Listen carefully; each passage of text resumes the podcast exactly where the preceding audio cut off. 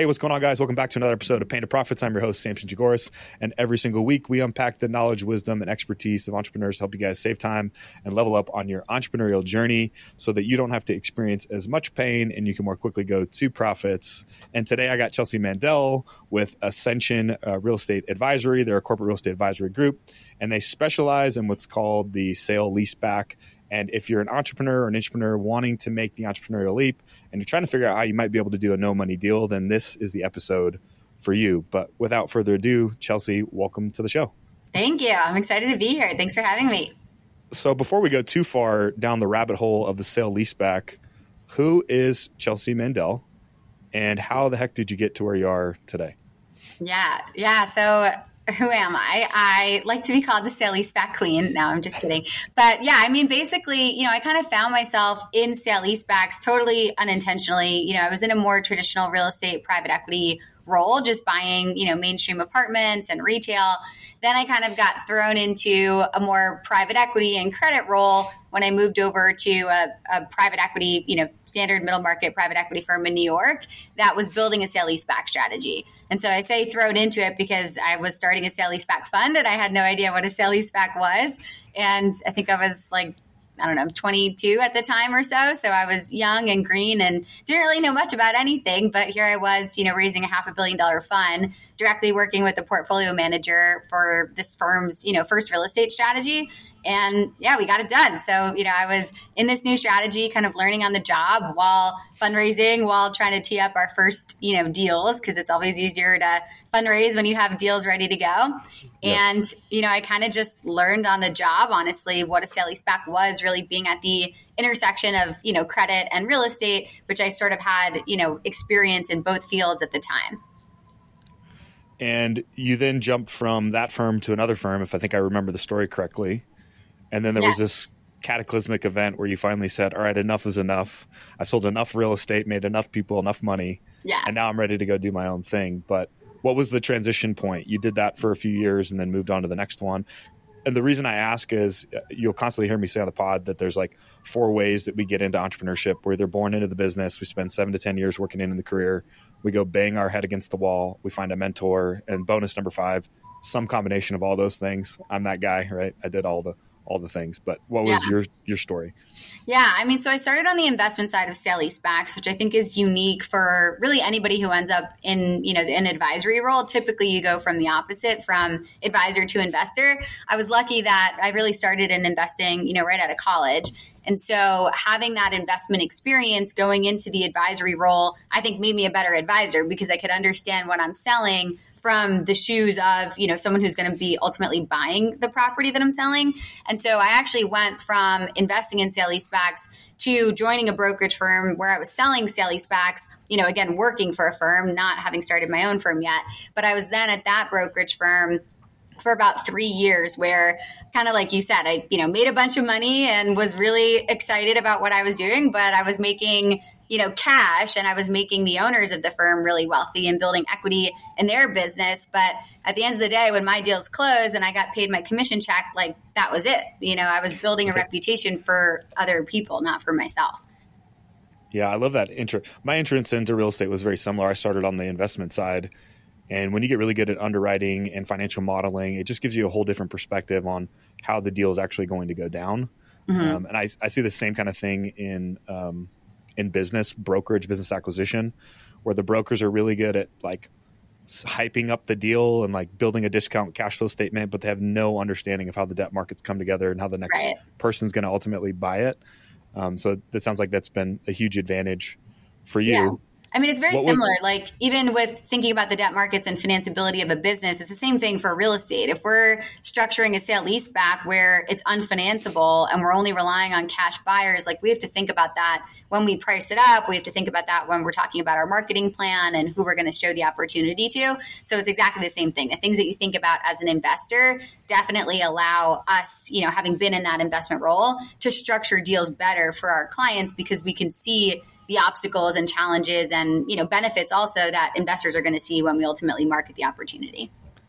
Yeah, I'm super interested to know what your your process and approach is there with sellers, right? Because I, I, feel like we're still it's slowly shifting to more of a buyer's market, but there's still this uh, unreasonable expectation of what pricing used to be and what it yeah. currently is. And uh, you know, we've we've walked away from deals and uh, on the brokerage side to just say, hey, we're not a good fit. Like if that's what you want to take it to the market at, we're probably not your guys because we know it's probably not going to sell. Right, yeah. it's going to sit there. But how do you guys tackle that? I mean, it's a great point. Like on the advisory side, I think some people don't understand like necessarily that we actually spend money and incur costs in marketing right. these opportunities. So we don't just take on anything that falls in our lap. If we're dealing with a seller where we know like you know, I would say, or we don't have greater than like 80% confidence that we're going to be able to transact at the pricing that they're looking for at the terms that they want, we'll say no because we're spending money, we're spending our time. Time is our most valuable resource, and we can, you know, we're a lean team, so we can't just staff a bunch of people on deals that we don't think, you know, have 80% plus likelihood that we're going to be able to close. So we say no to opportunities or we tell sellers, hey, look, we disagree with your, you know, your pricing expectations. We don't think that's realistic. If you are willing to come down to the level that you know we're confident we can execute at we're happy to take it on but our model is 100% success fee. We only get paid when we close a deal. We spec all of our own marketing costs all of our own photography even just putting together our materials. So we're not going to spend the time and the resource and even just the energy, you know, working on opportunities where sellers we just feel are unrealistic. But yeah, I mean, I do think, you know, to what you're saying, it is, you know, I think that gap is closing a bit. Like, you know, the seller kind of bid ask spread, you know, between what buyers are willing to pay and what they think is realistic. I do think that's coming in a bit. And I think it's, you know, to the credit of people like us on the advisory side where we're working on both sides saying, look, you know, cap rates are coming down or going up but you know whatever they're doing we're guiding both sides so we can hopefully kind of bridge that gap a little bit better because that's where you know when you bridge the gap that's where transactions happen yeah 100% so how long were you working for somebody else before you finally made that transition into doing your own thing yeah so i was on so initially i was at starwood on the investment side for about two years then when i joined Amana capital i was there for about three years then when i joined a brokerage firm i was there for about three so what did I say? I'm supposed to be good at math. So I guess eight years um, of you know being working for somebody else before I made the switch and you know launched our firm Ascension. Um, so yeah, I guess eight years you know between investing and advising for another firm before I really made a you know a bet on myself. Yeah, and you had done like two billion in sale leaseback, I think, at that point. Yeah. So I, yeah, I mean, I had a really great run at it. Like I said, I got thrown into sale leasebacks right in the heat of the market. I mean, we raised the fund. We were doing deals day one at New Mountain. So I closed about half a billion dollars there. Then at Stream, I did about a billion dollars in sales on, you know, in that kind of three year period. And then, you know, since Ascension's launched, we've closed about another now probably closer to 600 million. So a little over 2 billion. But yeah, I mean, about half a billion dollars of that was with Ascension. So I, I wouldn't give credit to that. I would say half a billion and a half before I made the move, you know, to my own firm. So what was what was the mindset shift? Because I feel like a lot of our audience kind of gets stuck there. They're maybe working in a career, they're killing it, making great money, and now they're ready to go take the entrepreneurial leap. Yeah. What what did you go through? What was that process for you? What did that look like? And it's totally psychological. I mean, it's one, I think it's insane. I think it's amazing that people do it, but you have to have something a little bit insane, like to your character, because yep. it's totally crazy. If someone else can pay you and you can earn a living on a very low, you know, risk kind of basis and you say no screw that. I'm going to make a bet on myself and i'm going to just eat what i kill and you know be responsible for not only my you know well-being but also the financial wherewithal of the people that work for me. I mean it's totally crazy but i think it's yeah it's a psychological shift. I mean one day i was just like i'm the hardest worker i know. I bet on myself. I feel like you know without sounding vain, I'm like, if there's someone I'm going to put money towards and go bet on their success, it's going to be myself because I can control that and I know the person I am.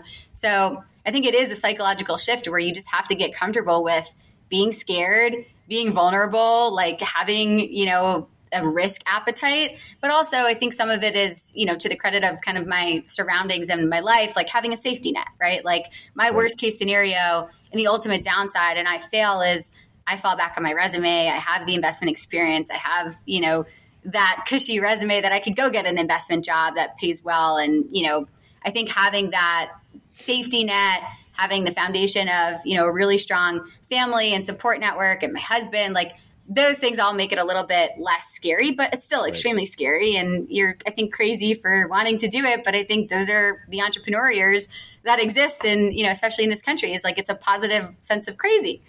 Yeah, you got to have a little ego to think you could actually pull it off. Right. Um, and you're constantly battling trying to keep that intact. Do you think when you were 23 that you could have gone and done what you've done now, or was it necessary for you to go through all the experience and the resume building in order to make the leap? Yeah, that's a great question. I would say it's possible that I would have done it because the ego was still mm-hmm. there at the time, but I think I would have failed, honestly. I think I'm I'm happy that I waited.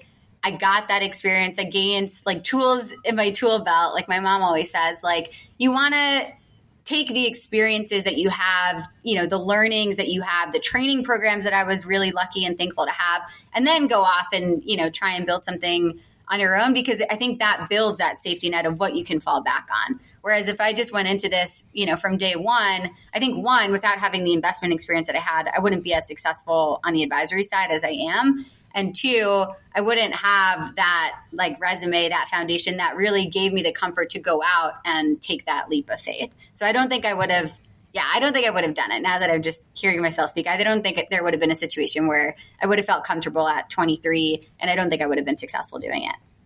So, are entrepreneurs born or are they made? A great question. I think it's inside. I definitely think it's intrinsic. The spirit, like the entrepreneurial spirit, I think is there forever. I think that's something that you're born with.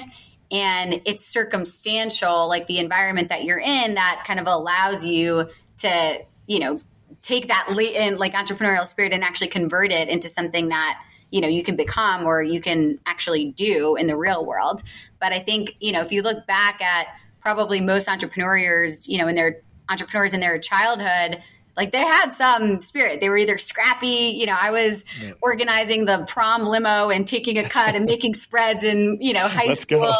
right. Like there's some level of scrappiness I think that exists in most entrepreneurs, even as a child, that maybe you didn't see as a child because you're a kid, but your parents are probably like, yeah, we knew this was the path for her all along.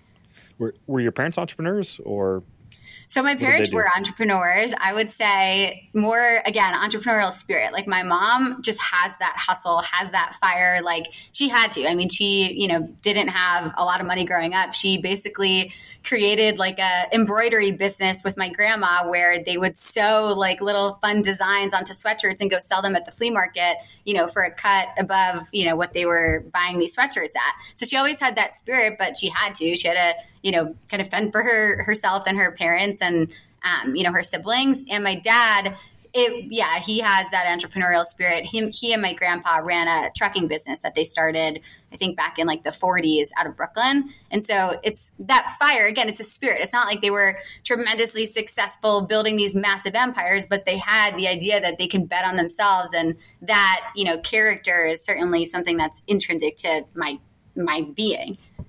Yeah, it was, it was a lot more common with my parents' generation, my grandparents' generation to do something, have have a have a your own business, a side hustle, whatever you want to call it, uh, and maybe still work as well. Yeah, um, I feel like culturally that's definitely changed a lot in the last call it eighty years since post World War II.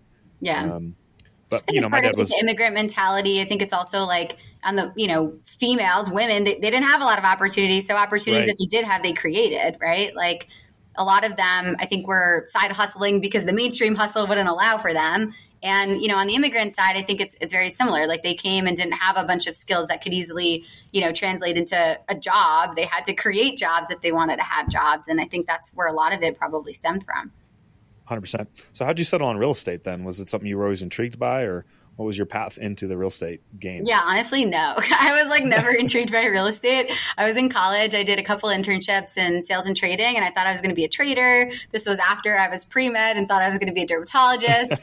so I had a lot of, you know, I would say different career paths that I envisioned for myself, and real estate was never one of them. Um, honestly, I sort of fell into it. I think you can become great at anything that you commit to, and you can love the processes and the people and the systems that you build. I don't think you need to love like the specific thing that you're selling to really love what, you know, the fact that you're selling something. So I could probably be just as successful if I knew just as much about like cars in being a dealer as I do about real estate and you know being a real estate advisor. So I think it's the process, the systems, like the team, the clients that I get to work with that really attract me to what I do. Not necessarily, you know, I'm selling unsexy manufacturing buildings most of the time, but I found myself in it because honestly, this sounds silly, but Starwood was like the most prestigious company that recruited from Dartmouth, and they had the smallest class size. And I was like, all right, it's going to be one person from Dartmouth and two people from Wharton. and I'm going to be that one person from Dartmouth because it's super prestigious and I like prestige and I'm very hyper competitive and I just want to win. So I was like, I'm going to get that job. And so I did. And that's sort of how I fell into real estate. True attribute of an entrepreneur put a challenge or a competitive goal in front of you and you're going to go get it. So, right. Even if it's not something that you're qualified for, have any interest in, it's just the fact of winning, you know, entrepreneurs like to to win. So, you know, I think it's so interesting. So, in my previous life, I was responsible for hiring like 150 people a year. And you start to learn a lot about recruiting and the way you write job postings. And men tend to apply for things where you know, yeah, there's like there's like ten qualities, and like I got three of those, I could apply. Right. And women tend to lean more towards uh, eighty percent, and I, I, don't know if that's a men versus women thing or if it's just a mindset thing.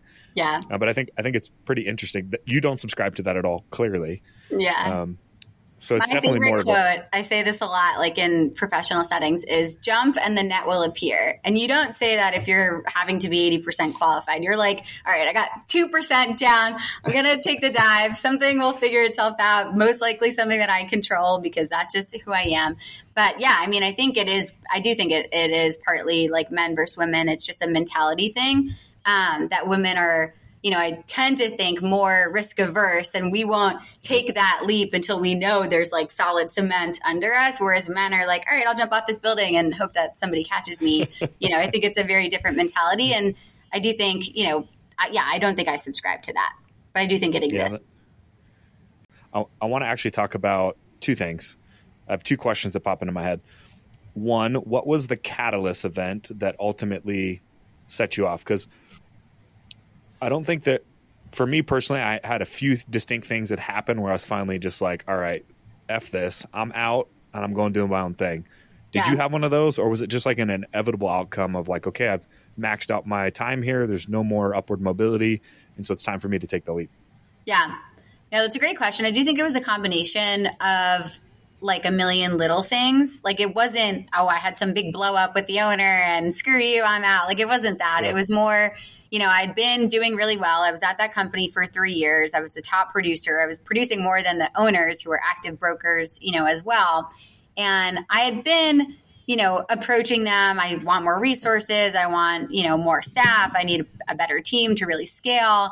And they weren't really receptive to that. Like I ultimately brought on my brother-in-law, I was paying him myself for a while because they just weren't giving me the resources that I needed to really get to the next level that I, you know, I wanted to go after.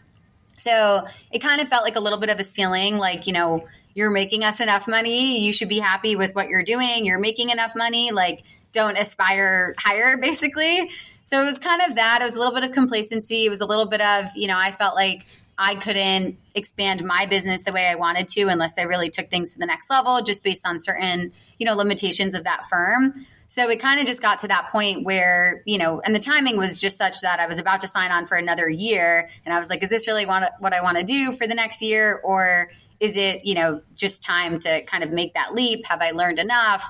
And, you know, the answers to those questions was yes, it's, it's time. And so, you know, that's really when I made the, the shift. It wasn't like a big, you know, dramatic blow up scene or anything like that. yeah, I love that. So how did you decide on the name Ascension? Yeah, I mean, I think it was one like not to be cheesy and symbolic, but we wanted to have a name that had meaning and, you know, reflected where we want this business to go. And we don't know exactly where, you know, at the time when we launch, but we know it's up and to the right. So Ascension, you know, from a, a meaning standpoint, you know, obviously reflects the growth that we're trying to achieve and you know the the goals that we're aiming for is just like shoot for the moon kind of thing. And alphabetically we wanted it to be in the beginning of the alphabet so that you know on any conferences or anything like that we're showing up first. So there was some meaning behind that. And the old yellow the, pages strategy Yeah, exactly. I mean, it's real. You know, you scroll, people are scrolling quickly and they're not making yep. it to Z a lot of the time. And we had also spoke with some, you know, marketing professionals who said like three syllables is, you know, very attractive, I guess. So, you know, we, we went with that route. And also from a, this is kind of funny, but from an international standpoint, we always knew we wanted to be, you know, international. We're very much doing deals all across Europe and the UK right now. And we wanted a word that could sound a little bit, you know, rom- romance languages. So we just closed the deal in Spain and I put like an accent over the O and I was like, Ascension just closed the sale lease back in Spain. Awesome. So, you know, we're kind of being playful with it, but we wanted something that could also sound normal in other languages. Yeah, has a great ring to it. Um, can we talk about your biggest sale leaseback sale ever? What's the biggest deal you've ever That's done? That's a good question. You talked um, about one that, that was like a car wash deal that was pretty astounding. Yeah. That was but probably not the biggest. That was not the biggest. I think the biggest is probably like in one you know transaction obviously we do a lot of work with repeat business and like we'll go back to the same company for kind of follow-ons but in all of one transaction this is probably my most exciting deal um, it's like my favorite case study so basically a business was a tier one auto supplier had just gone through bankruptcy. 363 sale was just acquired by a private equity firm. And because of the 363 process they were able to buy the real estate for basically the appraised values which was $60 million so the private equity fund bought the real estate for $60 million we had conducted a sale leaseback analysis and you know it was i think like eight locations in the us one in mexico and one in the netherlands and we thought the value we can get was closer to like 110 million. And we're like, we think we can get 110 million, but the business was negative EBITDA, right out of bankruptcy, like a lot of hair, a lot of, you know, distress. So we told them this is the value that we can probably get once the business has stabilized. And the private equity firm was like, okay, well, what do you think we can get right now? And we were like, eh, probably nothing. Like, this is really challenging. And, you know, I don't know that we can even transact. Like it's kind of binary. But they were like, well, let's just try. So we're like, and this is like one of our best clients, and we're honestly like friends with the team. So we're like managing expectations like this is a Hail Mary, but we will give it everything we got. We ended up getting the sale leaseback done for the US component at like 85 million. I think Europe was like another 10, Mexico was like another 10. It, it basically was all in like around 110 million. They had just bought the real estate like 35 days prior at 60 million and we flipped it at 110 with the business not having been turned around. Like our analysis is based on, you know, some sort of stabilization. The company was still very early days, like in their turnaround under their new ownership. And it was just like a kick ass deal. It literally, the associates who worked on the deal, the founder of the firm took them to the Super Bowl, like in his private jet that year. Like they were, you know, so thankful to us. And we were so appreciative of them that like they trusted us when we didn't even really trust that we could get it done at that time, just given, you know, the, the status of the credit. But, yeah, that was honestly one of the most fun deals I've worked on, and probably like up there, you know, with some of the larger ones as well. Yeah, damn, that's it's a heck of an arbitrage. Yeah, no, it literally like when they fundraise in their PPM, like for the fund, they have that deal. I won't say the name, obviously, but they have that deal as like a separate deal that they did, like the blank company sale leaseback, and it's like eleven hundred percent IRR because it was so quick too. like right after you know they bought it, and then basically just flipped out all the real estate at a very aggressive you know price. Yeah, that's awesome. What's been the hardest part of going out on your own? Um, you obviously had an incredible network um, you got some great people that work for you, but it, it can be lonely, you know, as an entrepreneur. What, yeah. what for you? What's been the hardest part? Yeah, I mean, I'm honestly so thankful to my team, like that it's really not lonely because we're all just so like intertwined. We're so close. I mean, we're in our office, everyone's here. Most of us are here, some of us are virtual, but we talk every single day. Everybody, you know, is very, it's a very close knit team. So it doesn't feel lonely from that regard, which is really nice. But I think the hardest part for me is just like, again, managing that balancing act of growth areas, expansion, scale with protect your downside at all costs. And that I think forces us to make decisions that as an entrepreneur I have to make. But if I were working at another brokerage firm where my downside was protected, basically, you know, obviously the upside is also limited, but you wouldn't have that, you know, that trade off. And sometimes making that decision is the hardest one because you don't know how it's you know it's going to pan out. You could win, you could lose, and you need to be able to be like nimble enough and managing you know your overhead and your fixed costs to a point where these wouldn't be such you know dramatic losses if they didn't go kind of according to plan. Yeah, Love that. Well, can we get tactical? Can we can we educate our audience a little bit on sale leaseback and why everybody needs to be considering that in their acquisition strategy? Yeah. Yeah, I mean, I would say for your audience specifically, like working with, you know, SMB acquirers, ETA, whatever you want to call it, groups that are, you know, getting to entrepreneurship through acquisition, through buying companies, I think are really gravitating to the strategy, obviously for the reason that, you know, a lot of the time this is replacing equity that you'd have to put in or go out and raise. And, you know, for for those business acquires as well, a lot of the time the sale leaseback can be a decent component of the overall transaction. Some even where we coin the term sale leaseback free roll, you know, gaining a free roll and basically buying the business for free because of the spread that the sale leaseback creates. I will say we're getting a ton of interest and mostly from Twitter of groups that want to do this, but it's going to take a lot of reps and a lot of, you know, looking at a lot of opportunities to really find the one, especially where the free roll can make sense because so many factors have to come together but we've done it, right? We've done it a number of times across a number of different industries. So for the groups that can identify that opportunity and we can, you know, execute and structure and get it done on that, you know, sale leaseback free roll structure, it's I mean, it's just a home run. So there's a lot of groups out there digging for that opportunity. And even groups where, you know, it's not forming 100% of the acquisition stack, but it's a decent component of the overall transaction and it's cheaper, you know, to use sale leaseback capital than it is for traditional debt, especially in this market. There's no personal recourse, you know, there's no financial covenants. It still makes a ton of sense. So I think we're, we're definitely getting a lot of attraction um, from, you know, the SMB kind of buyer universe that are buying these assets that tend to be more, you know, real estate intensive. Is, is there like a certain, I don't know, recipe or target acquisition that you should kind of be looking for in order to find that sweet spot? Because I, I, I feel like you know you still run into the same thing where the the seller still has maybe unreasonable expectations about the real estate, what they think it's worth. So you're still having to navigate that pricing situation. Yeah. Um, but what what do you look for? What's the nuance that I should be seeking out when I'm looking at a business that's doing a sale leaseback? Because we'll so for color, we'll go audit like LoopNet and see who's doing sale leasebacks and then go pursue that owner saying, "Hey, you guys are obviously trying to create liquidity. Yeah, you know, maybe this is a great time to consider selling your business." Um, That's so yeah, funny because we're doing the same thing. we're going to business owners that are thinking about selling or like, you know, their early stage in bank processes. And we're like, well, wait, maybe you don't need to sell. Maybe a sale leaseback will give you the, you know, liquidity that they're looking for and you can maintain control. So we're, we're yeah. kind of doing the same thing on the sourcing side, which is funny.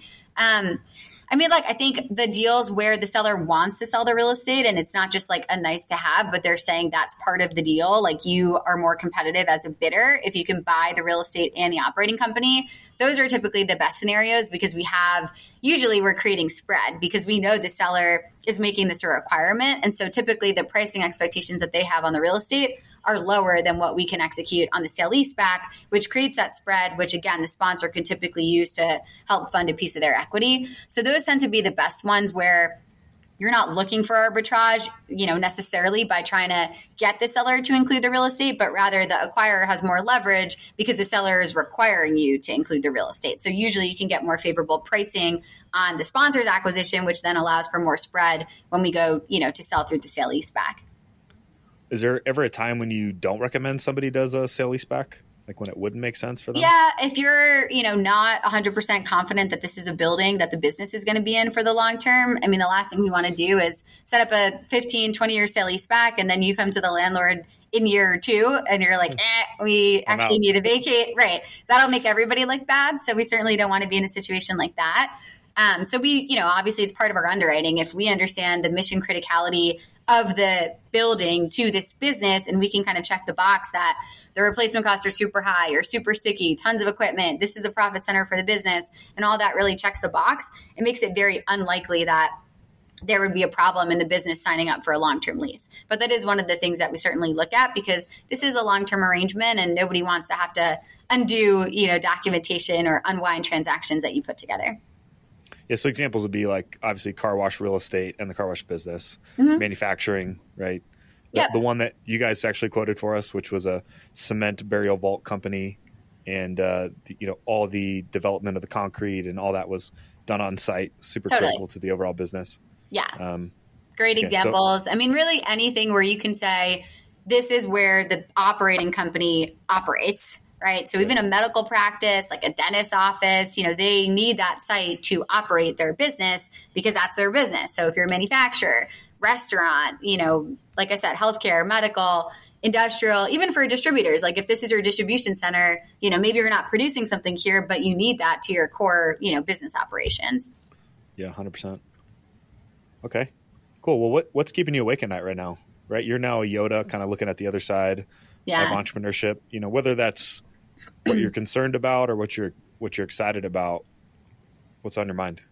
Yeah, I mean, I'm really excited about our European expansion. I'm actually going out to all different places in Europe next month for the next month. So we'll be throughout awesome. like the UK, Germany, France, Netherlands, Belgium. I'm missing a couple places, but we'll be all over. My, you know, my partner Nina and I are going for like basically four weeks, just meeting with different sponsors and different groups that we're working with.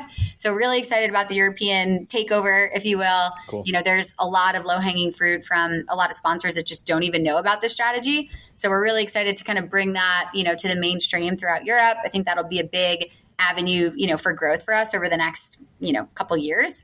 Um, that's one thing that super excited about in terms of the market. You know, obviously the market is in its strongest, you know, self right now. The private equity M and A market is a bit slow, so hoping that that you know rebounds in you know the fourth quarter. Seems like after Labor Day, a bunch of bankers are bringing out new deals, so we'll hope that that's the case because you know M and A is it fuels a large part of our private equity and you know financial sponsors business. So hoping that that rebounds, that's definitely something that, you know, we're always watching and seeing what's going on with rates because especially for family and founder owned businesses where they've owned the real estate a long time, super rate sensitive, you know, they don't need to sell. They've owned the property for 50 years. So if the cap rates make sense and pricing makes sense, they will. If it doesn't, they'll hold on for another, you know, 10 years or maybe intergenerational. So you know, obviously we'll have to see what what happens with cap rates. Hopefully 2024 brings some, you know, stabilization or downward movement, but I don't know, we'll just have to see. Yeah, awesome. Last question. What do you think the difference is between entrepreneurs who are successful and those who give up, quit, or never get started? It's a good question.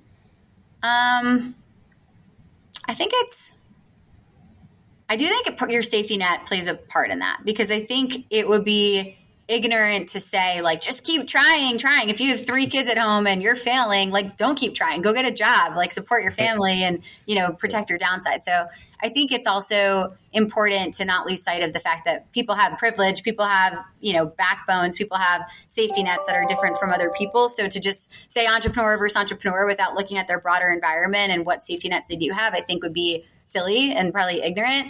So I think people need to, you know, evaluate their lives and their environments holistically before making that do I, you know, keep trying or do I quit? And, you know, maybe it's not quitting, it's just realizing that this is not for you right now and you can come back to it at another time, but maybe you need to build up your safety net, you know, get a job, build some savings so that you can go out and take that risk again a couple years later. And I don't think that that's, you know, the worst thing and I don't think that that's failure. Um, but I think the people that keep trying in addition to their safety net, it, again, it's intrinsic, like it's in their blood. They can't see themselves working at a job. When they look at the next 40 years of their career or 20 years of their career like that makes them sick thinking that they're going to be making someone else rich for that long. I think that's in your blood. I think that's intrinsic. I heard a great quote the other day. It said there's two doors in life one called security and one called freedom. And if you choose security you get neither and if you choose freedom you get both the risk of it all is that it just might not work out. Right. You may and just I, fail and have nothing. but right when you choose security, I mean, it's like almost a you're you're certain what your outcome is going to be. Right. There's only yeah. so much money you can make. Only so you're. You have a ceiling, you but you also have a floor. Yeah, you get this. I mean, if somebody wanted to go be a trader, I used to be a commodities trader. Right. Your your upside potential is congruent to your downside risk. Right. And so you know when you choose a job, your downside risk is much much lower. Right. But when you choose it's just risk aversion because your expected value may be the same, but if you're looking at this versus that versus that, like that's about you know what's your risk appetite. Yeah, asymmetric bet. Right. Well, if if people uh, want to follow along, they connect with your story. How do they reach out to you? What's the best social media platforms for them to follow you on? And uh, shameless plug for your business URL as well. Yeah. So business URL website ascensionadvisory.com my email, chelsea at ascensionadvisory.com. And you can also reach me on Twitter, Chelsea and Mandel. And I'm one of the most accessible people. So if you reach out, I probably will respond within 24 hours. So look forward to connecting with you all. All right, you heard it, guys. Sometimes your entrepreneurial journey just kind of lands in your lap. You don't set out to actually go get into real estate, uh, but maybe you end up in real estate or whatever your entrepreneurial journey is. But at the end of the day, you're going to have to go out there and grind a little bit, learn, get beat up a little bit. Um, but if you just stay consistent, then you too can make the entrepreneurial leap. So until next time, Chelsea, thanks for being on the show. And I look forward to doing some deals. Absolutely. Thank you so much. This was great. Yeah, you bet.